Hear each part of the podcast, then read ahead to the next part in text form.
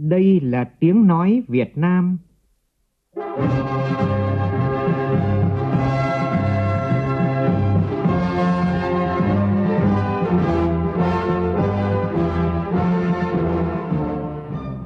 là tiếng nói Việt Nam, phát thanh từ Hà Nội, thủ đô nước Cộng hòa xã hội chủ nghĩa Việt Nam.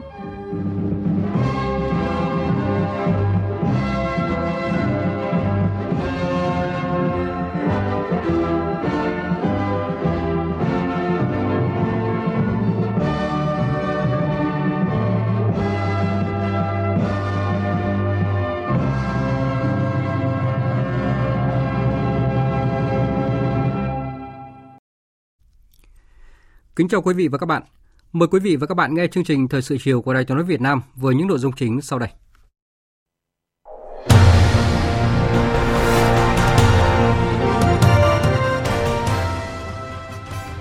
Chiều nay tiếp ông Alok Sama, Bộ trưởng Chính phủ Anh, Chủ tịch hội nghị lần thứ 26 các bên tham gia Công ước Khung của Liên Hợp Quốc về biến đổi khí hậu. Thủ tướng Chính phủ Phạm Minh Chính đề nghị Chính phủ Anh giúp đỡ và tạo điều kiện hơn nữa về cung cấp vaccine phòng COVID-19 và xem xét thuận lợi việc chuyển giao công nghệ sản xuất vaccine. Trong lúc này, nhiều bộ ngành địa phương và doanh nghiệp tiếp tục quyên góp ủng hộ quỹ vaccine phòng COVID-19. Thành phố Hồ Chí Minh phong tỏa bệnh viện quận Tân Phú ngừng tiếp nhận bệnh nhân sau khi phát hiện 3 trường hợp dương tính với SARS-CoV-2 đến khám nhưng không khai báo trung thực.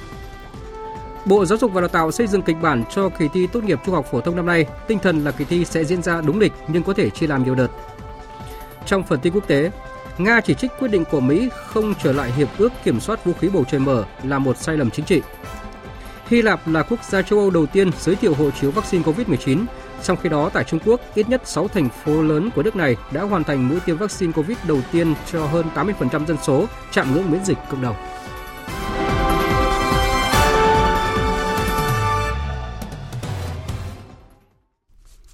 Bây giờ là nội dung chi tiết. Nhận lời mời của Tổng thống Đại Hàn Dân Quốc Moon Jae-in, Thủ tướng Chính phủ Phạm Minh Chính sẽ tham dự hội nghị thượng đỉnh đối tác về tăng trưởng xanh và mục tiêu toàn cầu 2030 lần thứ hai theo hình thức trực tuyến từ ngày 30 đến ngày 31 tháng 5. Diễn đàn cấp cao đối tác vì tăng trưởng xanh và mục tiêu toàn cầu 2030 được hình thành năm 2017 trên cơ sở sáng kiến của chính phủ Đan Mạch. Tiền thân là diễn đàn tăng trưởng xanh toàn cầu. Việt Nam là một trong bảy thành viên sáng lập và là đối tác chính thức của Hội nghị Thượng đỉnh Đối tác về Tăng trưởng Xanh và Mục tiêu Toàn cầu 2030. Đến nay, diễn đàn có 12 quốc gia thành viên gồm Đan Mạch, Chile, Mexico, Việt Nam, Hàn Quốc, Ethiopia, Kenya, Colombia, Hà Lan, Bangladesh, Indonesia và Nam Phi, cùng với sự tham gia của hơn 90 quốc gia, các tổ chức quốc tế và nhiều tập đoàn doanh nghiệp trên khắp thế giới. Chiều nay tại trụ sở chính phủ, Thủ tướng Chính phủ Phạm Minh Chính đã tiếp ông Alok Sharma, Bộ trưởng Chính phủ Anh, Chủ tịch hội nghị lần thứ 26 các bên tham gia Công ước Khung của Liên Hợp Quốc về biến đổi khí hậu, gọi tắt là COP26, đang có chuyến thăm và làm việc tại nước ta. Tin của phóng viên Vũ Khuyên. Chủ tịch COP26 trao thư của Thủ tướng Anh Boris Johnson mời Thủ tướng Phạm Minh Chính dự hội nghị COP26 diễn ra vào tháng 11 tới tại Anh. Mong muốn Thủ tướng thu xếp thời gian dự hội nghị quan trọng này. Hai bên đã trao đổi nhiều vấn đề cụ thể, thực chất, hữu ích để tiếp tục đưa quan hệ đối tác chiến lược Việt Nam Anh phát triển tích cực trong bối cảnh thế giới đang đối mặt với nhiều thách thức mới, nhất là biến đổi khí hậu và đại dịch COVID-19. Thủ tướng Phạm Minh Chính hoan nghênh khuyến khích các doanh nghiệp Anh đầu tư ở Việt Nam, nhất là trong các lĩnh vực Anh có thế mạnh như năng lượng sạch. Thủ tướng khẳng định là quốc gia chịu tác động nặng nề do biến đổi khí hậu, dù còn nhiều khó khăn về nguồn lực, song Việt Nam luôn xác định tăng trưởng xanh là mục tiêu, là nhiệm vụ quan trọng trong chiến lược phát triển bền vững, đang từng bước chuyển đổi một cách ổn định, hài hòa, hợp lý, có hiệu quả. Trong đó quan tâm đến việc làm và đời sống của người lao động trong quá trình chuyển đổi. Việt Nam luôn chủ động trách nhiệm trong hợp tác và thực hiện các cam kết quốc tế có liên quan, ủng hộ đánh giá cao nỗ lực của Vương quốc Anh trong việc tổ chức hội nghị COP26 theo hình thức trực tiếp và sẵn sàng hợp tác chặt chẽ với Vương quốc Anh cùng các đối tác để bảo đảm thành công tốt đẹp của hội nghị với những cam kết cụ thể mạnh mẽ hơn nữa về hỗ trợ các nước đang phát triển thực hiện thỏa thuận Paris về biến đổi khí hậu, nhất là tiếp cận các nguồn lực tài chính và chuyển giao công nghệ. Thủ tướng đề nghị chính phủ Anh tiếp tục hỗ trợ Việt Nam về tài chính, công nghệ, kinh nghiệm trong việc chuyển đổi sang nền kinh tế phát thải e-carbon và nâng cao khả năng thích ứng với biến đổi khí hậu, nhất là tại các khu vực đang ngày càng chỉ có tác động nặng nề của biến đổi khí hậu và nước biển dâng. Thủ tướng cũng đề nghị chính phủ Anh giúp đỡ và tạo điều kiện hơn nữa về cung cấp vaccine phòng COVID-19 và xem xét thuận lợi việc chuyển giao công nghệ sản xuất vaccine. Chủ tịch COP26 Alok Saman nhấn mạnh, Việt Nam là một trong các đối tác làm việc quan trọng của chính phủ Anh để chuẩn bị cho hội nghị COP26.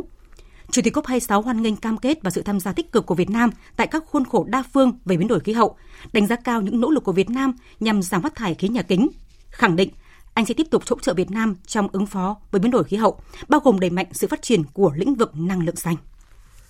Hoa Kỳ sẽ tiếp tục hỗ trợ Việt Nam và các nước tiếp cận vaccine thông qua chương trình COVAX và các nước đối tác, trong đó có 80 triệu liều vaccine Hoa Kỳ sẽ cung cấp cho thế giới trong thời gian tới. Đây là khẳng định của Ngoại trưởng Hoa Kỳ Antony Blinken khi điện đàm với Bộ trưởng Bộ Ngoại giao Bùi Thanh Sơn vào sáng nay để trao đổi về các vấn đề song phương, khu vực và quốc tế cùng quan tâm.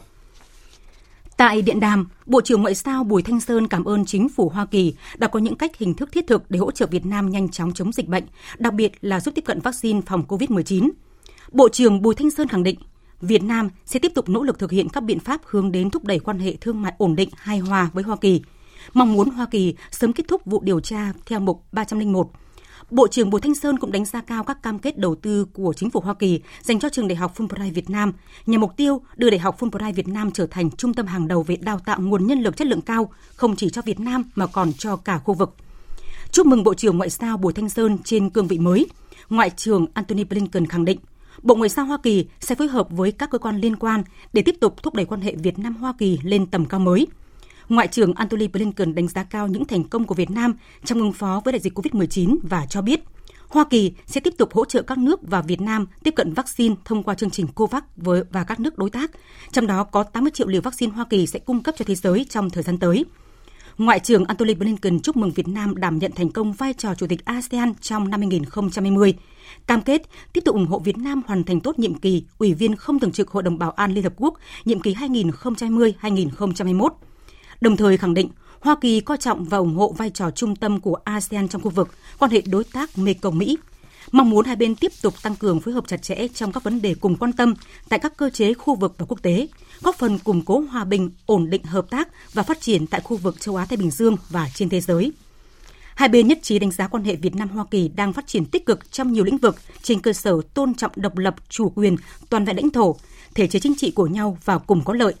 Hai bên nhất trí tiếp tục tăng cường hợp tác để góp phần mở rộng và làm sâu sắc hơn nữa quan hệ giữa hai nước với trọng tâm là hợp tác kinh tế, thương mại, đầu tư, khắc phục hậu quả chiến tranh, nâng cao năng lực hài hòa, hàng hải, khoa học công nghệ, giáo dục đào tạo, phòng chống được dịch COVID-19, ứng phó biến đổi khí hậu và bảo vệ môi trường.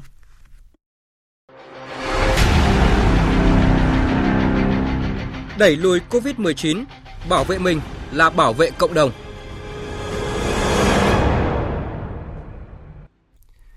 Thưa quý vị và các bạn, chiều nay tại trụ sở Chính phủ, Phó Thủ tướng Chính phủ Vũ Đức Đam, trưởng ban chỉ đạo quốc gia về phòng chống dịch COVID-19 đã họp trực tuyến với tỉnh Bắc Ninh và Bắc Giang.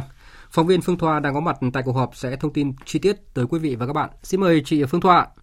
À, vâng thưa quý vị, theo báo cáo của tỉnh Bắc Ninh thì sau khi phát hiện các trường hợp dương tính tại cụm công nghiệp Khắc Niệm, tỉnh Bắc Ninh à, hiện tiếp tục à, đã triển khai quyết liệt các biện pháp phòng chống dịch COVID-19, đặc biệt là công tác lấy mẫu xét nghiệm sàng lọc các khu vực với hơn 30.000 mẫu được lấy trong ngày hôm qua. Ở bên cạnh đó thì tỉnh cũng thực hiện giải pháp quản lý chặt chẽ khu nhà trọ có số lượng lớn công nhân à, Đồng thời thì đề nghị Bộ Công an tăng cường 400 cán bộ tới các địa bàn đang thực hiện chỉ thị 16 để giám sát thực hiện nghiêm việc giãn cách.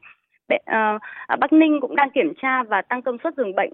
tại bệnh viện giã chiến từ 300 lên 500 giường. Hiện thì đã có gần 1 triệu công nhân thực hiện khai báo y tế. À, tỉnh Bắc Ninh thì đang phối hợp với tổ công tác của Bộ Y tế lên kế hoạch cụ thể về truy vết xét nghiệm, phấn đấu giữ được các khu công nghiệp lớn ở Bắc Ninh. À, từ điểm cầu Bắc Giang thì theo báo cáo Bắc Giang đã triển khai lấy mẫu ở các vùng và huyện chưa giãn cách Kết quả đến lúc này thì những nơi chưa thực hiện ờ, giãn cách à, thì chưa phát hiện ca nhiễm mới. Tuy nhiên thì đáng chú ý là trong 14.000 mẫu mới được lấy trong công nhân lao động, kết quả xét nghiệm bước đầu phát hiện 123 ca dương tính với virus SARS-CoV-2. Dự báo là trong những ngày tới thì có thể sẽ tiếp tục phát hiện thêm nhiều ca nhiễm COVID-19 do những ca lấy mẫu tục tăng cao. À, hiện thì Bắc Giang đang kiên trì xét nghiệm truy vết vết để làm sạch ổ dịch. À, tại cuộc họp thì Phó Thủ tướng Vũ Đức Đam đề nghị là Bắc Ninh, Bắc Giang tiếp tục tập trung xét nghiệm truy vết nhằm kiểm soát tình hình, đặc biệt là dành lực lượng cho những địa bàn chưa thực hiện giãn cách xã hội à, xét nghiệm sàng lọc đánh giá thường xuyên. À, thông tin chi tiết thì tôi sẽ gửi tới quý vị và các bạn trong những chương trình sau. Mời biên tập viên tiếp tục chương trình.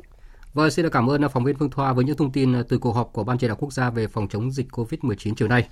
Ờ, thưa quý vị và các bạn, cũng trong chiều nay thì Phó Chủ tịch nước Võ Thị Ánh Xuân đã tới thăm động viên cán bộ và nhân dân hai tỉnh Bắc Ninh và Bắc Giang đang nỗ lực khống chế dịch Tại mỗi địa phương thì Phó Chủ tịch nước đã trao tặng quà trị giá là 3 tỷ 500 triệu đồng, gồm 100 triệu đồng là quà của Phó Chủ tịch nước, Quỹ bảo trợ trẻ em 200 triệu đồng, 10 máy thở của Bộ Y tế, 300 thùng mì tôm của Văn phòng Chủ tịch nước và 500 triệu đồng của tập đoàn T&T. Phóng viên Văn Hải thông tin.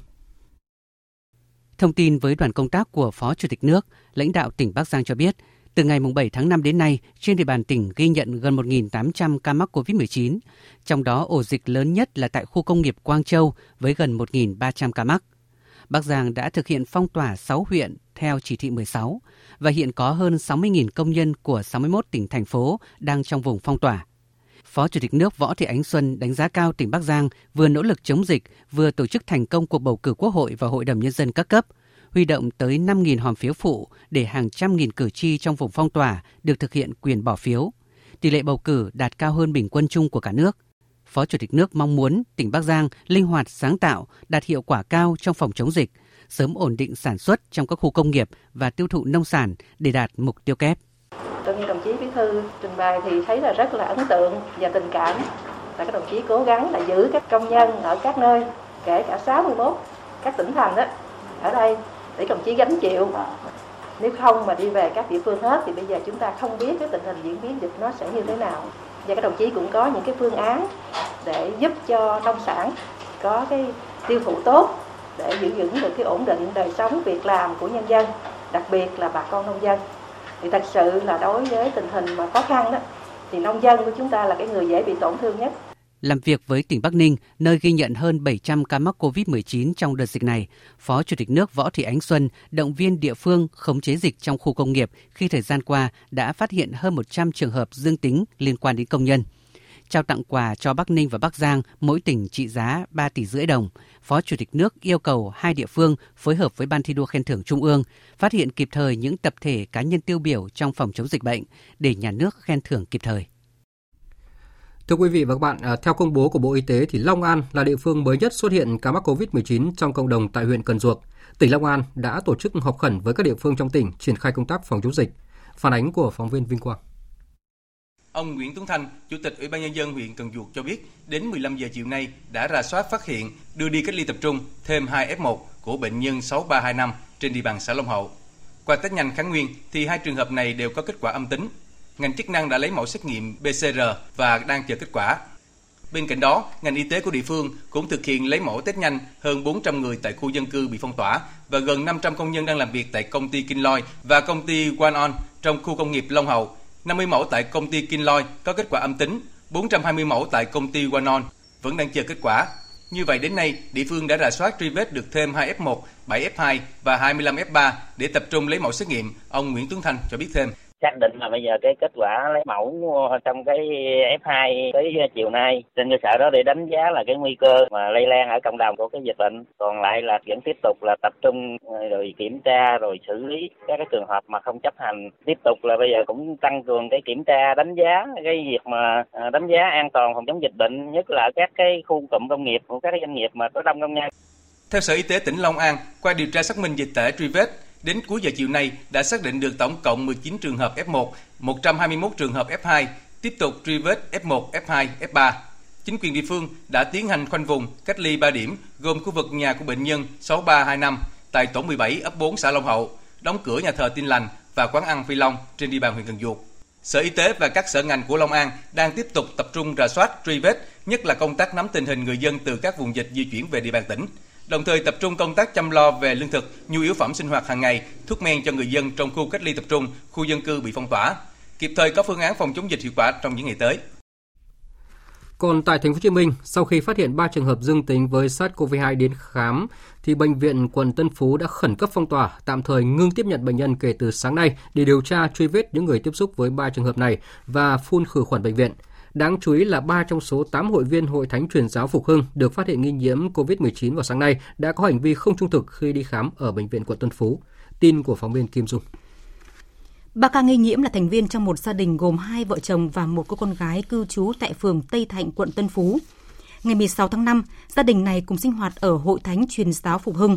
Sáng nay, cả ba đến bệnh viện quận Tân Phú khám với các triệu chứng sốt, ho, mệt mỏi nhưng khai báo không trung thực. Bệnh viện chuyển họ xuống khám tại khoa tai mũi họng. Tại đây, trong quá trình khai thác thông tin thì được biết cả ba người là hội viên của hội giáo trên nên bệnh viện đưa xuống phòng cách ly tạm thời, thực hiện lấy mẫu xét nghiệm và kết quả là nghi nhiễm SARS-CoV-2. Ngay sau đó, bệnh viện quận Tân Phú đã được ngành chức năng phong tỏa khẩn cấp. Bệnh viện tạm thời ngưng nhận bệnh nhân, khẩn trương tiến hành điều tra truy vết các trường hợp tiếp xúc với 3 ca nghi nhiễm, phun khử khuẩn bệnh viện, cách ly các trường hợp có liên quan. Ngoài 9 nhân viên y tế có tiếp xúc gần với 3 ca nghi nhiễm được đi cách ly tập trung, bệnh viện cũng triển khai xét nghiệm toàn bộ nhân viên y tế, bệnh nhân và thân nhân bệnh nhân có mặt tại bệnh viện trong ngày 27 tháng 5 và 28 tháng 5 để tầm soát cũng như đánh giá nguy cơ. Như vậy, tính đến thời điểm này, riêng chuỗi lây nhiễm từ Hội Thánh Truyền giáo Phục Hưng ở địa bàn thành phố Hồ Chí Minh đã ghi nhận 44 trường hợp.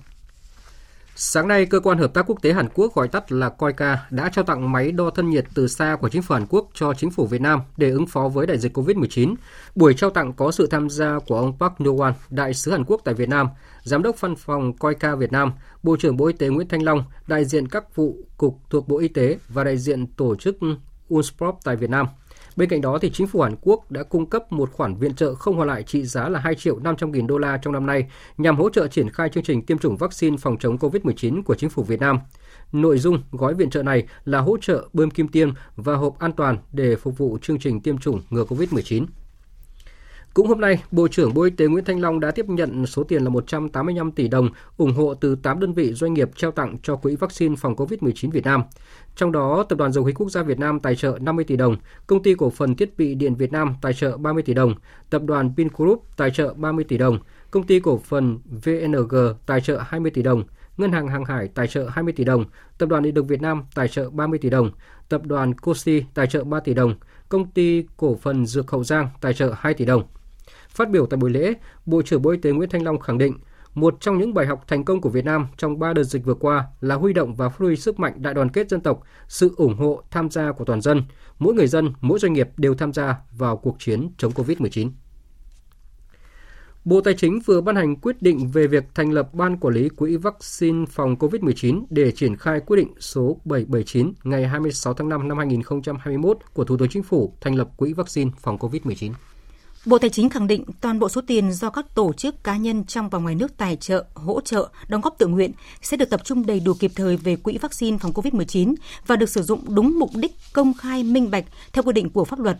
Bộ Tài chính thông báo thông tin về 3 tài khoản tiếp nhận tiền ủng hộ quỹ vaccine phòng COVID-19 gồm hai tài khoản tiếp nhận tiền trong nước với tên Quỹ vaccine phòng COVID-19 mở tại Sở giao dịch kho bạc nhà nước và tại Ngân hàng Thương mại Cổ phần Đầu tư và Phát triển Việt Nam chi nhánh Hà Nội – một tài khoản tiếp nhận tiền từ nước ngoài cũng được mở tại Ngân hàng Đầu tư và Phát triển Việt Nam chi nhánh Hà Nội. Thưa quý vị và các bạn, theo dự kiến thì Việt Nam sẽ mua khoảng 150 triệu liều vaccine phòng COVID-19 với kinh phí là hơn 25.000 tỷ đồng để tiêm phòng cho khoảng 75% dân số. Trong đó ngân sách nhà nước chi 16.000 tỷ đồng, ngân sách địa phương và huy động từ xã hội là hơn 9.000 tỷ đồng. Đây là số tiền rất lớn, nhất là trong bối cảnh nền kinh tế nước ta đang gặp nhiều khó khăn do tác động của COVID-19 suốt hơn một năm qua. Do đó, sự chung tay, góp sức của các tổ chức, cá nhân, nhà hảo tâm vào lúc này là nghĩa cử cao đẹp để tất cả mọi người dân đều được tiêm vaccine ngừa COVID-19. Phản ánh của phóng viên Thúy Ngà. Trách nhiệm xã hội là cụm từ được nhắc đến nhiều lần trong lúc dịch bệnh. Đó là trách nhiệm của mỗi người dân, doanh nghiệp, của các đoàn thể với công tác phòng chống dịch. Và lúc này, khi nước ta đang thiếu nguồn lực để mua vaccine phòng chống COVID-19, thì tinh thần trách nhiệm của nhiều tổ chức cá nhân hết sức đáng trân trọng biểu dương. Từ khi dịch bùng phát ở nước ta, Ngân hàng Vietcombank đã liên tục đóng góp nguồn lực vật chất cho công tác phòng chống dịch. Dưới góc nhìn của một doanh nghiệp, ông Phạm Văn Dũng, Tổng Giám đốc Ngân hàng Vietcombank cho biết, điều này có lợi cho xã hội và cho chính ngân hàng, bởi khi dịch bệnh được kiểm soát thì hoạt động sản xuất kinh doanh sẽ trở lại bình thường. Tiếp nối tinh thần đó, hưởng ứng lời kêu gọi của Đảng, Nhà nước, Mặt trận Tổ quốc Việt Nam – Năm nay, ngân hàng đang dành nguồn kinh phí lớn để đồng hành phòng chống dịch, mua vaccine COVID-19. Ngân hàng Ngoại thương Việt Nam đã dành ra hơn 110 tỷ đồng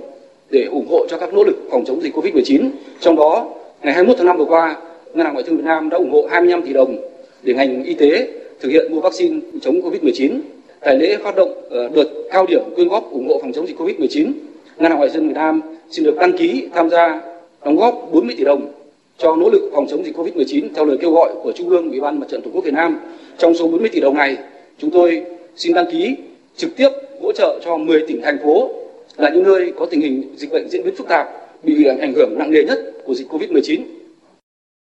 Vietcombank cũng chỉ là một trong số nhiều ngân hàng, doanh nghiệp chung tay ủng hộ nguồn tài chính để mua vaccine ngay từ những ngày đầu của đợt dịch thứ tư.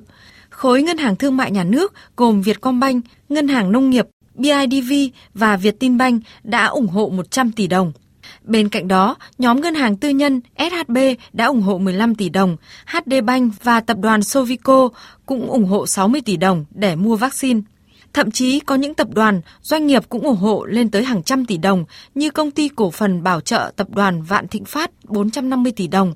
Trước đó, tập đoàn Vingroup đã ủng hộ 480 tỷ đồng, mới đây là tập đoàn TNT 120 tỷ đồng. Nói như Chủ tịch nước Nguyễn Xuân Phúc, tùy vào khả năng, mọi tổ chức cá nhân đều có thể đóng góp. Ít cũng quý, nhiều cũng đáng tri ân. Điều đáng trân trọng hơn nữa là trong số những tổ chức cá nhân đóng góp, có những trường hợp cũng gặp khó khăn qua nhiều đợt dịch và hiện vẫn tiếp tục đóng góp.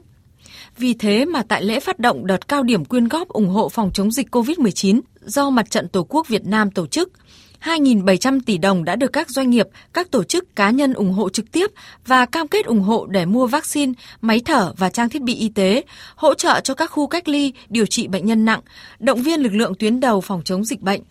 Trong đó, riêng thành phố Hồ Chí Minh là hơn 2.000 tỷ đồng. Bà Tô Thị Bích Châu, Chủ tịch Ủy ban Mặt trận Tổ quốc Việt Nam thành phố Hồ Chí Minh cho biết, những lúc cam go đã thấy được tinh thần của cộng đồng và doanh nghiệp sẵn sàng sẻ chia, đóng góp cho công cuộc phòng chống dịch của đất nước. Ủy ban Mặt trận Tổ quốc Việt Nam thành phố Hồ Chí Minh đã nhận được sự ủng hộ của người dân và doanh nghiệp để mua vaccine cho nhân dân thành phố và chia sẻ với cả nước với tổng số tiền là 2.077 tỷ đồng. Trong đó sẽ chuyển về Trung ương Mặt trận Tổ quốc Việt Nam là 510 tỷ đồng. Chúng tôi cam kết sẽ sử dụng nguồn quỹ ủng hộ đúng mục đích và trúng đối tượng để người dân đều được chích vaccine, đồng thời góp phần đẩy lùi dịch bệnh và yên tâm lao động sản xuất kinh doanh. Việc chính phủ thành lập quỹ vaccine phòng chống COVID-19 đã nhận được sự hưởng ứng của người dân Việt Nam cả trong và ngoài nước để sớm có vaccine phục vụ tiêm phòng.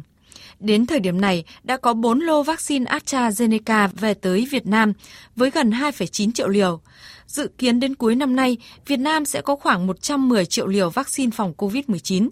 Trong số này có gần 39 triệu liều vaccine từ chương trình COVAX, 30 triệu liều AstraZeneca thông qua công ty VNVC, 31 triệu liều vaccine Pfizer Biotech. là hệ thống tiêm chủng duy nhất tại Việt Nam có hệ thống 53 kho lạnh đạt chuẩn GSP từ 2 đến 8 độ C, 3 kho lạnh âm sâu đến trừ 86 độ C với sức chứa tới 170 triệu liều vaccine. Đến thời điểm này, công ty VNVC là đơn vị đầu tiên thông qua Bộ Y tế đàm phán, đặt hàng và qua hai đợt cung cấp, số vaccine AstraZeneca đã về được khoảng 400.000 liều. Sau khi đạt cam kết mua 30 triệu liều từ AstraZeneca trong năm nay, công ty VNVC đang tiếp tục đàm phán để mua thêm hàng chục triệu liều vaccine từ các hãng sản xuất lớn của Mỹ và châu Âu. Bà Vũ Thị Thu Hà, Giám đốc cung ứng hệ thống VNVC cho biết, việc tiếp cận nhiều nguồn vaccine khác nhau từ các nhà sản xuất uy tín sẽ đem lại nhiều vaccine quý về cho công cuộc phòng chống dịch bệnh. Là một cái đơn vị nhập khẩu và một là một cái đơn vị mà tiêm chủng thì chúng tôi cũng rất là mong muốn có được tiếp cận với lại cái nhiều cái nguồn vaccine khác nhau à, để có thể đem được cái vaccine quý về cho Việt Nam và người dân Việt Nam uh, ủng hộ cái lời kêu gọi của chính phủ và bộ y tế trong cái việc là tìm kiếm các cái nguồn vaccine khác uh, trên thế giới thì uh, song song với công việc này thì VNVC chúng tôi cũng đã chuẩn bị uh, về đầy đủ về cơ sở vật chất, về nhân lực, về phương tiện để đảm bảo được cái việc có thể uh, nhập khẩu được một cái lượng vaccine lớn ở những cái điều kiện được bảo quản đặc biệt cũng như là có thể thực hiện cái chiến dịch tiêm chủng lớn nếu như thực sự cho phép của Bộ Y tế. Cuộc chiến chống COVID-19 chắc chắn còn dài, còn cam go và giao chắn bảo vệ hữu hiệu nhất chính là tiêm phòng với tỷ lệ người được tiêm đủ 70% dân số để tạo miễn dịch cộng đồng.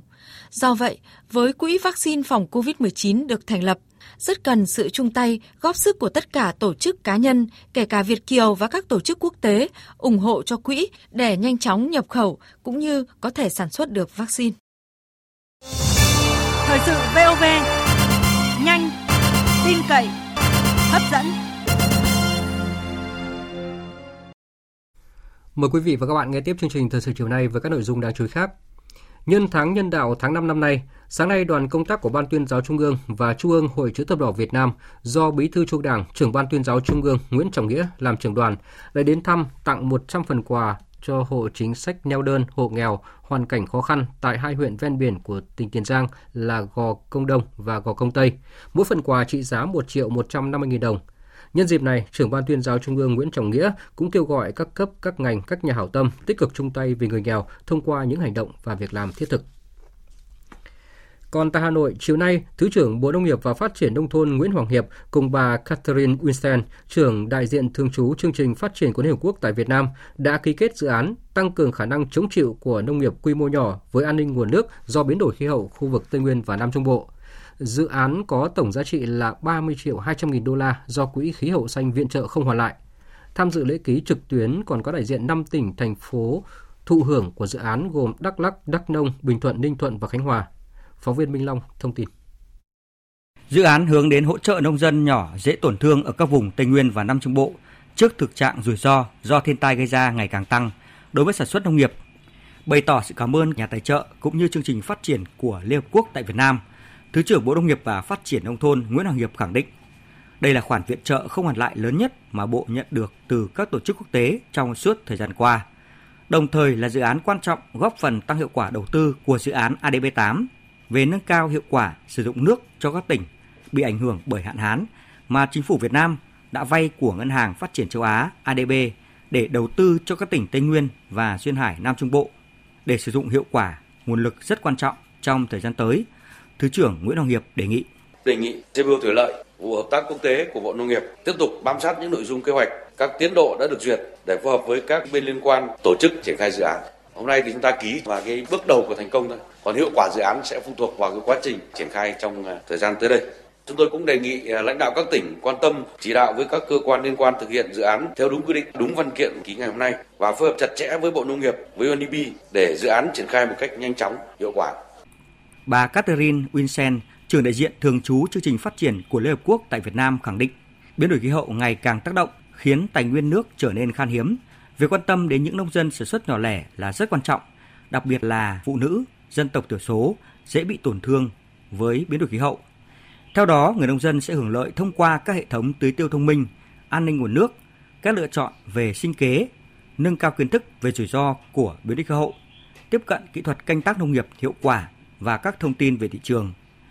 Theo kế hoạch, dự án sẽ thực hiện trong 6 năm kể từ khi được phê duyệt, bắt đầu từ quý 4 năm 2020 và kéo dài đến quý 1 năm 2026. Bà Catherine Winsen cho biết UNDP sẽ tiếp tục phối hợp chặt chẽ với các bên liên quan của Việt Nam để thực hiện thành công dự án. Thứ nhất để có thể thực hiện một cách thành công, chúng ta rất cần có sự phối hợp chặt chẽ uh, giữa các bên, các uh, đối tác cũng như là việc thành lập các ban quản lý dự án tại các tỉnh cần được thực hiện một cách chính xác và nhanh chóng. Điều thứ hai là tất cả chúng ta cần bắt buộc phải làm quen với các quy định cũng như là các cái yêu cầu của GCF và tuân thủ theo những cái yêu cầu này một cách chặt chẽ trong quá trình thực hiện. Và điều này cũng bao gồm việc thực hiện cả khung quản lý môi trường và xã hội cũng như là kế hoạch dành cho những người dân địa phương và chúng ta cũng cần phải đảm bảo mối liên kết với dự án của ADB chúng ta gọi là dự án WayDAP và thể chế hóa cơ chế hợp tác chặt chẽ cũng như là chia sẻ thông tin giữa các bên. Tiếp tục hỗ trợ tỉnh áp dụng khoa học kỹ thuật nâng cao năng suất và chất lượng các sản phẩm nông sản, hỗ trợ đưa nông sản lên các sàn thương mại điện tử trong nước và quốc tế. Đây là những đề xuất của tỉnh Sơn La với các bộ ngành trung ương, địa phương tại hội nghị trực tuyến xúc tiến tiêu thụ xoài, nhãn với 10 điểm cầu tổ chức vào sáng nay. Tin của phóng viên Thanh Thủy thường trú tại Tây Bắc. Tại hội nghị, ông Nguyễn Thành Công, Phó Chủ tịch Ủy ban nhân dân tỉnh Sơn La cho biết, hiện tỉnh Sơn La có tổng diện tích cây ăn quả hơn 87.000 hecta, sản lượng ước đạt hơn 448.000 tấn. Trong đó, sản lượng xoài ước đạt hơn 65.000 tấn, nhãn gần 100.000 tấn, mận hơn 68.000 tấn. Từ đầu năm đến nay, do dịch COVID-19 diễn biến phức tạp nên tiêu thụ các sản phẩm nông sản tại tỉnh Sơn La gặp nhiều khó khăn. Thời điểm này, tỉnh đang tích cực hỗ trợ các doanh nghiệp, hợp tác xã thu hái xoài để tiêu thụ, chế biến xuất khẩu và xây dựng kế hoạch vào vụ thu hoạch nhãn. Đại diện Cục xúc tiến thương mại Bộ Công Thương, Cục chế biến và phát triển thị trường nông nghiệp, Bộ Nông nghiệp và Phát triển nông thôn cùng điểm cầu các tỉnh thành phố như Hà Nội, Lào Cai, Thanh Hóa, Bắc Giang đã nêu những giải pháp trong quản lý, điều hành, xúc tiến tiêu thụ xuất khẩu xoài nhãn của Sơn La, cập nhật tình hình thông quan ở các cửa khẩu với Trung Quốc, cung cấp thông tin về đơn vị đầu mối xuất khẩu nông sản, giải pháp quản lý vùng nguyên liệu, hướng dẫn nông dân sản xuất áp dụng quy trình Việt Gap, Global Gap, phát triển chuỗi nông sản, tiếp tục hỗ trợ tạo điều kiện thuận lợi về kết nối vùng, kết nối giao thương, giúp địa phương tiêu thụ hàng hóa nông sản, đặc biệt là xoài nhãn với điều kiện Sơn La phải đảm bảo vệ sinh an toàn dịch bệnh.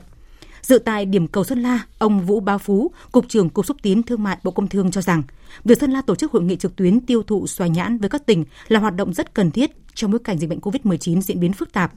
Theo đó, việc ứng dụng công nghệ thông tin, chuyển đổi số trong hoạt động xúc tiến thương mại đóng vai trò quan trọng, có thể tháo gỡ khó khăn trong tình hình hiện nay. Cục xúc tiến thương mại và các đơn vị liên quan của Bộ Công Thương chủ động sẽ trao đổi với tỉnh Sơn La để kết nối và đưa những cái nông sản của mình qua cái kênh trực tuyến của các hệ thống phân phối lớn trên cả nước đến tay người tiêu dùng.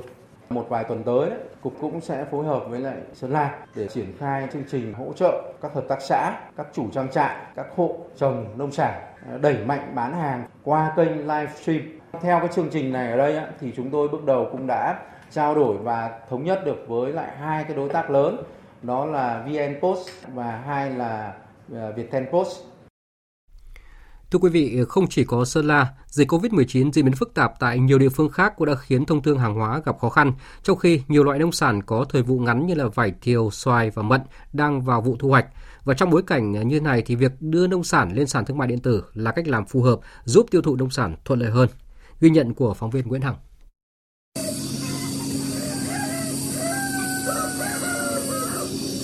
Mỗi ngày, trang trại gà của ông Đào Đức Thuận, xã Cẩm Đông, huyện Cẩm Giàng, tỉnh Hải Dương thu hơn 50.000 quả trứng. Trong mùa dịch này, niềm vui của ông và những người trong gia đình là thu lượm trứng đem bán. Tuy nhiên, dịch bệnh đến cũng là lúc lượng trứng từ nông trại của ông gặp khó khăn về đầu ra. Không thể ngồi chờ sản phẩm mồ hôi công sức của mình làm ra bị bán rẻ như cho, ông Đào Đức Thuận đã phối hợp với huyện Cẩm Giàng và Tổng Công ty Cổ phần Bưu chính Việt Theo đưa sản phẩm của trang trại gia đình ông tiêu thụ lên sàn thương mại điện tử vỏ sò.vn. Nhờ vậy, những hộ chăn nuôi lớn như gia đình ông Thuận có thể yên tâm tập trung cho sản xuất. Thảo Lâm nghiệp rồi ờ, Hội Phụ nữ tỉnh giải cứu trong cái đợt dịch vừa rồi thì nghĩa là nó chỉ là chợ thời thôi. Sau này thì nhờ có việc theo bán hàng theo cái mô hình là bán trên mạng nên là bán cái ổn định thì hàng ngày là việc theo bán thì nhà mình khối lượng là có bao nhiêu hầu như bán hết bấy nhiêu. Hiện nay, nhiều sản phẩm nông sản được chào bán các đặc sản của các vùng miền trong cả nước như chè Thái Nguyên, long nhãn Hưng Yên, gạo sáng củ Yên Bái, nước mắm Phú Quốc, mật ong rừng Lào Cai, tương ớt Mường Khương, chả mực Hạ Long, mực bột nắng Cô Tô, Tiên Yên đã lên sàn sen đỏ, Shopee. Mới đây nhất, vải thiều Hải Dương đã lên sàn thương mại điện tử Lazada từ ngày 14 tháng 5 năm 2021. Tính đến nay, hơn 3 tấn vải được tiêu thụ, chủ yếu tại Hà Nội và thành phố Hồ Chí Minh. Sau Lazada, vải thiều Hải Dương tiếp tục chinh phục sàn thương mại điện tử sen đỏ vào ngày 24 tháng 5. Theo bà Vũ Thị Minh Tú, Giám đốc đối ngoại Lazada Việt Nam, để đưa nông sản lên sàn thương mại một cách bài bản, bền vững trên diện rộng mà không chỉ là những cuộc giải cứu mùa vụ, vẫn còn nhiều thách thức. Trong đó, rào cản đầu tiên là những hạn chế trong việc tiếp cận thông tin đối với những người trực tiếp sản xuất. Đa phần người nông dân giỏi canh tác, sản xuất, nhưng để có thể đóng gói bao bì sao cho đẹp, chụp hình sao cho hấp dẫn, đúng chuẩn vẫn là thách thức. Tiếp đến là khó khăn trong việc đảm bảo chất lượng, nguồn hàng ổn định đảm bảo các chuỗi cung ứng thay vì canh tác nhỏ lẻ manh mún. Khâu vận chuyển bảo quản hàng hóa cũng phải được xử lý tốt để thực phẩm của khách hàng giữ được chất lượng cao nhất, hạn chế tối đa những rủi ro về khiếu nại chất lượng sản phẩm. Thiếu cán bộ hiểu biết về công nghệ thông tin, quy trình bán hàng, marketing cũng là những hạn chế cần khắc phục để doanh nghiệp quảng bá trực tuyến, xây dựng hình ảnh sản phẩm và hình ảnh doanh nghiệp. Hiện Cục Xúc tiến Thương mại đã mở các gian hàng thương mại điện tử trong khuôn khổ chương trình cấp quốc gia về xúc tiến thương mại nhằm hỗ trợ kỹ thuật, hướng dẫn các đơn vị lên sàn thương mại điện tử thành công. Đây là tín hiệu vui để ngày càng có nhiều nông sản Việt Nam được người tiêu dùng trong nước và thế giới biết đến. Chuyển sang một vấn đề thời sự khác mà các phụ huynh và học sinh cần lưu ý, đó là theo lịch của Bộ Giáo dục và Đào tạo thì kỳ thi tốt nghiệp trung học phổ thông năm nay sẽ diễn ra từ ngày mùng 6 đến ngày mùng 9 tháng 7 tới. Tuy nhiên, theo Bộ Giáo dục và Đào tạo thì trước diễn biến phức tạp của dịch Covid-19, năm nay có thể Bộ sẽ tổ chức kỳ thi thành nhiều đợt để tạo điều kiện cho thí sinh, nhưng mà phải tổ chức kỳ thi nghiêm túc, chất lượng, đặc biệt là phải đảm bảo an toàn, nhất là an toàn phòng chống dịch bệnh. Phóng viên Lê Thu đã phỏng vấn Phó Giáo sư Tiến sĩ Mai Văn Trinh, Cục trưởng Cục Quản lý Chất lượng, Bộ Giáo dục và Đào tạo về phương án cụ thể của kỳ thi tốt nghiệp trung học phổ thông năm nay. Mời quý vị và các bạn cùng nghe. Thưa ông Mai Văn Trinh, trước diễn biến dịch COVID-19 hiện nay và căn cứ vào những cái thông tin mà các địa phương báo cáo thì sơ bộ phương án tổ chức thi tốt nghiệp trung học phổ thông năm nay dự kiến là theo hướng như thế nào? Kỳ thi tốt nghiệp trung học phổ thông tới đây sẽ là một cái hoạt động rất là quan trọng. Chúng ta tổ chức nó ở trong bối cảnh của dịch Covid-19. Thế thì kế thừa cái kinh nghiệm tổ chức kỳ thi tốt nghiệp trung học phổ thông năm 2020 và bám sát tình hình thực tế thì Bộ Giáo dục Đào tạo đã xây dựng một số các phương án để thích ứng với diễn biến của dịch Covid-19 trên cái tinh thần cơ bản là chúng ta tổ chức kỳ thi tốt nghiệp trung học phổ thông năm 2021 bảo đảm an toàn, nghiêm túc. Thứ nhất, an toàn thì phải bảo đảm an toàn về sức khỏe cũng như là an toàn ở tất cả các khâu của kỳ thi. Còn kỳ thi được đặt ra yêu cầu là dù tổ chức ở trong điều kiện nào, hoàn cảnh nào thì vẫn phải ừ, nghiêm túc và bảo đảm chất lượng khách quan để lấy kết quả xét công nhận tốt nghiệp trung học phổ thông đánh giá chất lượng giáo dục của các địa phương và cũng là cái cơ sở quan trọng để các cơ sở giáo dục đại học sử dụng trong tuyển sinh theo cái tinh thần tự chủ. Thế thì trong cái điều kiện ừ, Covid như hiện nay thì chúng ta sẽ tổ chức kỳ thi này với những cái điều kiện đồng bộ cùng với việc phòng chống dịch Covid-19. Cụ thể là thứ nhất, các địa phương chủ động xây dựng đề xuất phương án tổ chức kỳ thi này trong bối cảnh của dịch Covid-19 để bảo đảm là không bị động. Thứ hai, công việc rất quan trọng là thực hiện rà soát, phân loại các nhóm học sinh lớp 12 dự thi năm nay thành các nhóm F0, F1 và F2 để có các cái phương thức tổ chức thi phù hợp. Cụ thể thì nếu học sinh thuộc diện F0, F1, F2 sẽ được dự thi như thế nào thưa ông? Các em học sinh diện F0 không tham gia được kỳ thi thì các em sẽ được xét Ừ, đặc cách tốt nghiệp trung phổ thông theo quy định. Thế còn đối với các thí sinh F1 và F2, chúng ta sẽ có những tổ chức theo cái mô hình mà chúng ta đã thực hiện thành công ở năm 2020 theo các định hướng như sau. Ừ, các địa phương sẽ thành lập các cái điểm thi riêng dành cho các thí sinh diện F1. Các điểm thi này thì có thể là ở trong khu cách ly hoặc ở nằm ngoài khu vực cách ly. Các điểm thi đó thì cần phải được thực hiện các giải pháp khử khuẩn như là sát khuẩn, như là khử trùng, như là thực hiện chế độ 5K. Trong đó thì đặc biệt lưu ý là việc trang bị các cái dung dịch khử khuẩn, ừ, xà phòng rửa tay, rồi thì đo thân thân nhiệt ở các cái điểm thi này và đặc biệt là những cán bộ giáo viên mà tham gia công tác thi đối với các đối tượng F1 thì sẽ mặc các cái quần áo bảo hộ để mà chống cái lây, nhiễm chéo. Thế còn đối với các thí sinh là diện F2 thì chúng ta sẽ, sẽ bố trí các em thi ở những cái phòng thi riêng tại các cái điểm thi và chúng ta cũng thực hiện đồng bộ, đồng loạt các cái giải pháp để mà phòng chống dịch như tôi đã nói ở trên. Thế thì với các quyết tâm như vậy, chúng ta sẽ tổ chức cái kỳ thi này vừa là bảo đảm an toàn phòng chống dịch nhưng mà vừa bảo đảm được là tổ chức kỳ thi vẫn an toàn nghiêm túc và diễn ra trong cả nước. Tất nhiên là trong cái điều kiện bất khả kháng, căn cứ vào cái số lượng thí sinh bị F1 rồi căn cứ vào cái diện thí sinh phân bố như thế nào thì trong điều kiện chúng ta không thể tổ chức đồng bộ cả nước một lần thi được thì lúc đó Bộ Giáo dục Đào tạo sẽ phối hợp cân nhắc với các địa phương để tổ chức thêm các đợt thi. Dù là tổ chức thêm thì chúng ta vẫn phải bảo đảm là kỳ thi an toàn và đặc biệt là nghiêm túc để bảo đảm sự công bằng cho các thí sinh tham gia kỳ thi năm nay. Nhưng mà tại hội nghị trực tuyến toàn quốc về công tác tổ chức kỳ thi tốt nghiệp trung học phổ thông năm 2021 này thì có những cái ý kiến đề xuất là cho F1 thi tập trung trong khu cách ly. Vậy quan điểm của Bộ như thế nào thưa ông? Ờ, quan điểm xuyên suốt nhất trong cái việc tổ chức thi trong điều kiện Covid-19, đặc biệt là đối với đối tượng F1 thì cái tiêu chí đầu tiên chúng ta đặt ra đó là phải bảo đảm an toàn. Bảo đảm an toàn thứ nhất là cho học sinh, thứ hai là cho cán bộ, giáo viên tham gia các khâu tổ chức thi đối với đối tượng F1 này. Do đó chúng ta sẽ có những cái lựa chọn rất cụ thể phụ thuộc vào cái điều kiện thực tế của địa phương. Chúng ta sẽ có cái điểm thi riêng. Thì nếu mà cái khu vực cách ly đấy có đủ các cái điều kiện về cơ sở vật chất, về phòng ốc, về thế nọ thế kia để chúng ta có thể thiết lập một cái điểm thi tại khu vực cách ly thì đây là một cái giải pháp tốt. Còn ngoài ra trong cái điều kiện mà khu vực cách ly không thể đáp ứng được cái điều kiện đó thì chúng ta cũng sẽ bố trí một cái địa điểm thi riêng cho khu vực ừ, ừ, học sinh thí sinh F1 nằm ngoài khu vực cách ly. Nhưng mà trong trường hợp như vậy thì chúng ta chú ý thêm các cái điều kiện để mà phòng chống dịch. Như ông có thông tin là trong điều kiện chúng ta không thể tổ chức đồng bộ một đợt thi thì à, Bộ Giáo dục và Đào tạo sẽ cân nhắc và phối hợp với các địa phương để tổ chức thêm các đợt thi tốt nghiệp trung học phổ thông năm nay. Vậy việc chuẩn bị cho phương án thi nhiều đợt hiện thế nào thưa ông? Vâng, ừ, cái khả năng mà phải tổ chức nhiều hơn một đợt thi thì Bộ Giáo dục Đào tạo cũng đã chủ động tính toán từ khá lâu. Thì trên cái quan điểm là dù tổ chức một đợt thi hay là nhiều hơn một đợt thi thì quan trọng nhất vẫn là kỳ thi phải bảo đảm thứ nhất là an toàn và thứ hai là nghiêm túc. Và trong trường hợp như thế này thì cái sự ờ, công bằng giữa các thí sinh ở các đợt thi là được chú ý rất là cao. Cái điều đó nó thể hiện ở trong cái việc là chúng ta xây dựng đề thi đáp ứng được yêu cầu cho các cái đợt thi khác nhau này.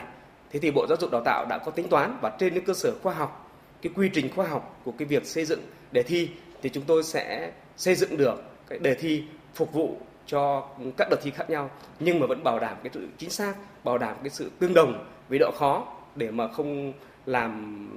ảnh hưởng đến quyền lợi của các thí sinh dự thi các cái kỳ thi khác nhau. Và đặc biệt là các kỳ thi như vậy vẫn được tổ chức theo khuôn khổ của cùng một quy chế với cùng một cấu hình như nhau để bảo đảm cái sự nghiêm túc. Và công việc này không phải là mới. Năm 2020 chúng ta đã từng trải qua và đó cũng là một cái kinh nghiệm cần thiết để tới đây Bộ Giáo dục Đào tạo sẽ sẵn sàng ứng phó với trong cái trường hợp là tổ chức nhiều hơn một đợt thi. Vâng, xin cảm ơn ông Mai Văn Trinh. Vâng, thưa quý vị và các bạn, như Phó Giáo sư Tiến sĩ Mai Văn Trinh, Cục trưởng Cục Quản lý Chất lượng Bộ Giáo dục và Đào tạo vừa cho biết, thì à, kỳ thi tốt nghiệp trung học phổ thông năm nay vẫn sẽ diễn ra theo đúng lịch và Bộ Giáo dục và Đào tạo đã xây dựng mọi kịch bản để đảm bảo cho kỳ thi diễn ra an toàn cả về chất lượng cũng như là an toàn về công tác phòng chống dịch bệnh. Còn bây giờ, tiếp tục chương trình thời sự chiều nay sẽ là những thông tin về thời tiết. Trung tâm Dự báo Khí tượng Thủy văn Quốc gia cho biết, do ảnh hưởng của rìa phía nam rãnh áp thấp nối với vùng áp thấp nóng phía tây kết hợp với hiệu ứng phơn, nên từ ngày mai ở khu vực Bắc Bộ và khu vực từ Thanh Hóa đến Phú Yên có nắng nóng với nhiệt độ cao nhất phổ biến trong khoảng 35 đến 38 độ, có nơi nắng nóng gai gắt trên 38 độ. Thời gian có nhiệt độ trên 35 độ là từ 12 đến 17 giờ. Khu vực Hà Nội từ ngày mai có nắng nóng với nhiệt độ cao nhất phổ biến trong khoảng 35 đến 37 độ, có nơi nắng nóng gai gắt trên 38 độ, độ ẩm tương đối thấp nhất trong ngày. Trong đợt nắng nóng này phổ biến trong khoảng 50 đến 60%. Thời gian có nhiệt độ trên 35 độ là từ 12 đến 17 giờ. Đợt nắng nóng này có khả năng kéo dài đến những ngày đầu tháng 6 năm nay ở khu vực Bắc Bộ. Ở Trung Bộ, nắng nóng có khả năng còn tiếp tục duy trì. Mời quý vị và các bạn nghe tiếp chương trình với phần tin thế giới. Hội đồng Bảo an Liên Hợp Quốc vừa tổ chức cuộc họp định kỳ về tình hình Trung Đông, bao gồm vấn đề Palestine. Phóng viên Phạm Huân, thường trú tại Mỹ, thông tin chi tiết. Các nước thành viên Hội đồng Bảo an hoan nghênh việc các bên tuyên bố ngừng bắn sau 11 ngày giao tranh căng thẳng. Tuy nhiên, bày tỏ quan ngại về khả năng duy trì lệnh ngừng bắn này, kêu gọi các bên tiếp tục kiềm chế tối đa, không có hành động làm phức tạp thêm tình hình. Phát biểu tại cuộc họp, Đại sứ, trưởng phái đoàn thường trực Việt Nam tại Liên Hợp Quốc Đặng Đình Quý kêu gọi Israel ngừng tất cả các hoạt động định cư ở bờ Tây, bao gồm cả Đông Jerusalem, dừng việc phá rỡ nhà cửa của người Palestine và trục xuất người dân Palestine.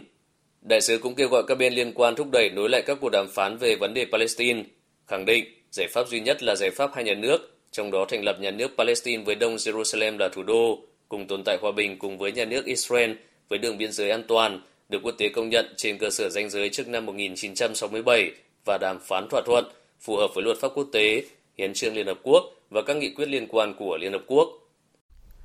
Chính phủ Nga hôm nay đã chỉ trích quyết định của Mỹ không trở lại hiệp ước kiểm soát vũ khí bầu trời mở là một sai lầm chính trị. Hôm qua, Mỹ đã thông báo với Nga quyết định không tái gia nhập hiệp ước mà Washington đã rút khỏi hồi tháng 11 năm ngoái, đồng thời nhắc lại lời cáo buộc Nga vi phạm hiệp ước. Quyết định ban đầu được đưa ra dưới thời chính quyền Tổng thống Donald Trump và Nga đã hy vọng Tổng thống Joe Biden sẽ đảo ngược bước đi này. Theo Thứ trưởng Ngoại giao Nga Sergei Ryabkov, dù rất thất vọng, song Nga không bất ngờ trước quyết định của chính quyền mới tại Mỹ.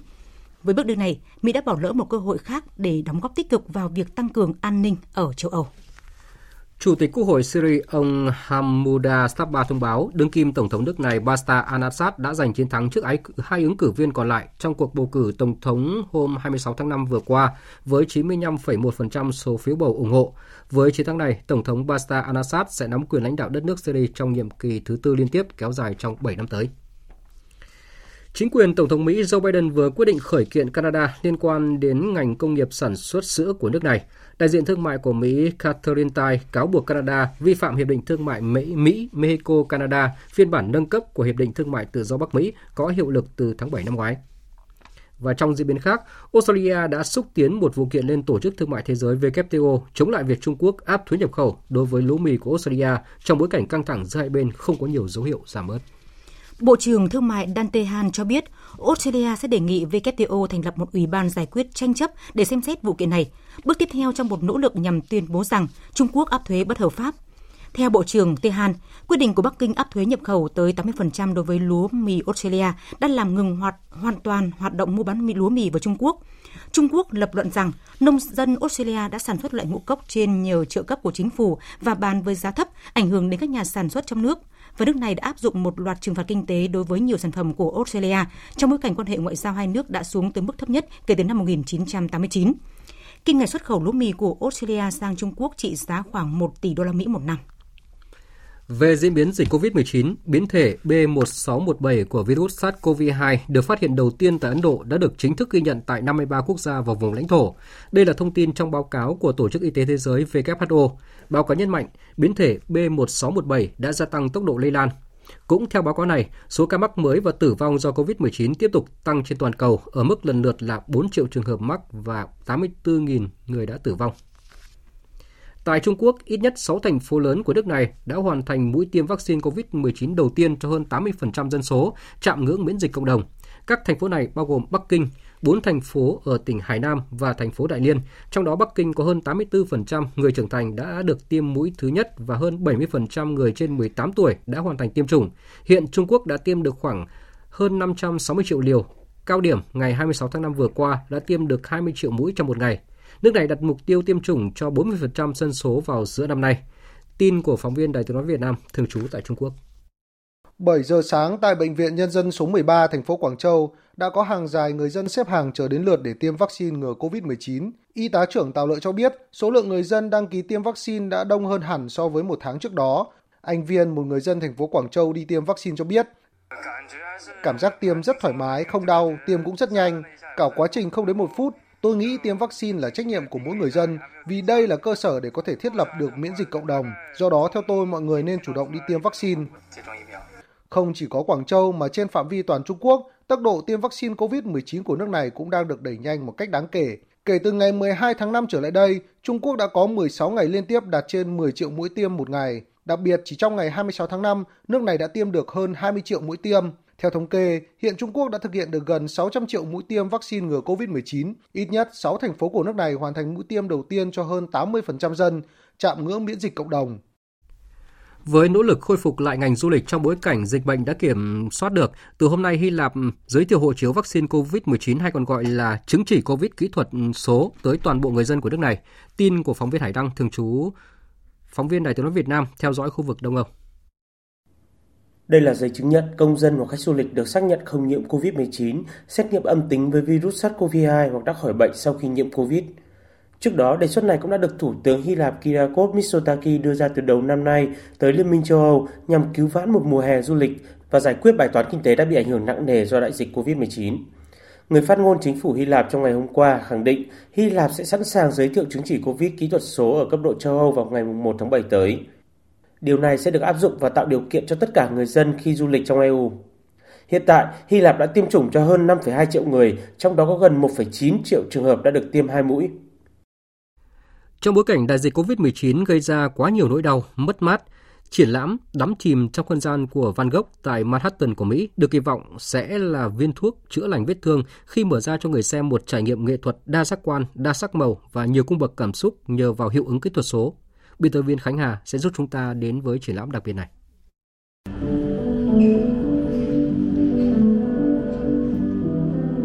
Bật khóc, xúc động, phép màu là những gì mà người tham gia triển lãm đắm chìm trong không gian của Van Gogh cảm nhận được sau khi trải nghiệm nghệ thuật không giới hạn mới – Tại đây, các bức họa chứ danh như Đêm đầy sao trên sông Rôn hay Nghĩa địa trong cơn mơ như được sống lại với những con sóng nhảy múa dưới ánh trăng hay giọt mưa rơi trong đêm đầy tĩnh mịch qua hiệu ứng kỹ thuật đồ họa chuyển động.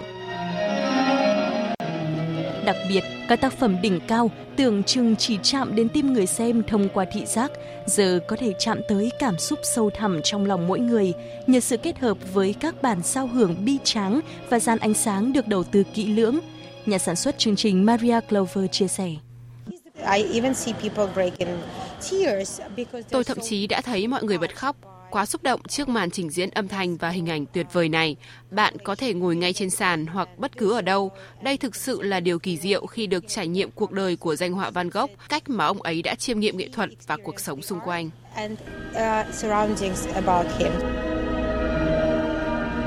Trong bối cảnh đại dịch COVID-19 đã gây ra quá nhiều nỗi đau, mất mát cho người dân Mỹ nói riêng và người dân toàn cầu nói chung, những tác phẩm của Van Gogh được kỳ vọng sẽ là viên thuốc chữa lành vết thương khi những cảm xúc trong triển lãm mang màu sắc đồng cảm với sự cô đơn, nhưng bên cạnh đó cũng là âm thanh của hy vọng vào một tương lai tươi sáng.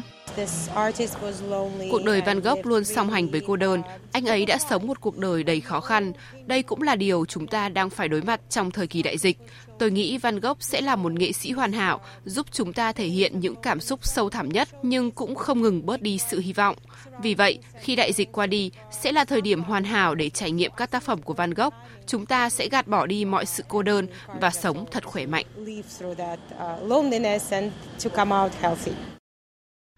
Trước khi đến với phần thi thể thao, chúng tôi xin cập nhật thông tin từ Bộ Y tế. Tính từ 12 giờ đến 18 giờ chiều nay, nước ta đã ghi nhận 173 ca mắc COVID-19, trong đó Bắc Giang là 123 ca, Thành phố Hồ Chí Minh là 25 ca, Bắc Ninh là 20 ca, Hà Nội 3 ca và Lạng Sơn là 2 ca.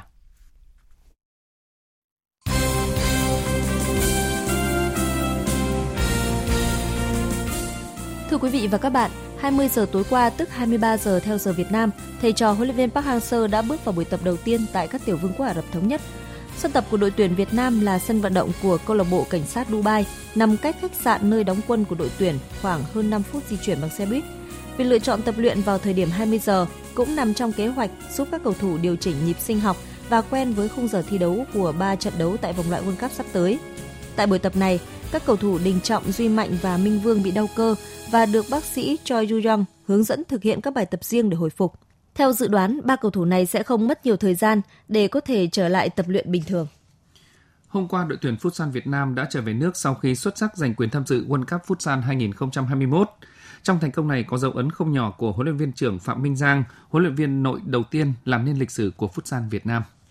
Tháng 12 năm 2019, huấn luyện viên danh tiếng Miguel Rodrigo đã chia tay đội tuyển Futsal Việt Nam vì lý do gia đình và Liên đoàn bóng đá Việt Nam đã có quyết định khá bất ngờ khi đưa huấn luyện viên Phạm Minh Giang lên thay thế. Đó cũng là lần đầu tiên đội tuyển Futsal quốc gia được dẫn dắt bởi huấn luyện viên nội. Ông Trần Anh Tú, phụ trách môn Futsal Liên đoàn bóng đá Việt Nam cho biết. Huấn luyện viên Phạm Minh Giang dẫn dắt câu lạc bộ Futsal cũng chính là đội tuyển thu nhỏ ở cái giải câu lạc bộ Futsal châu Á đã thể hiện rất là rõ năng lực của huấn luyện viên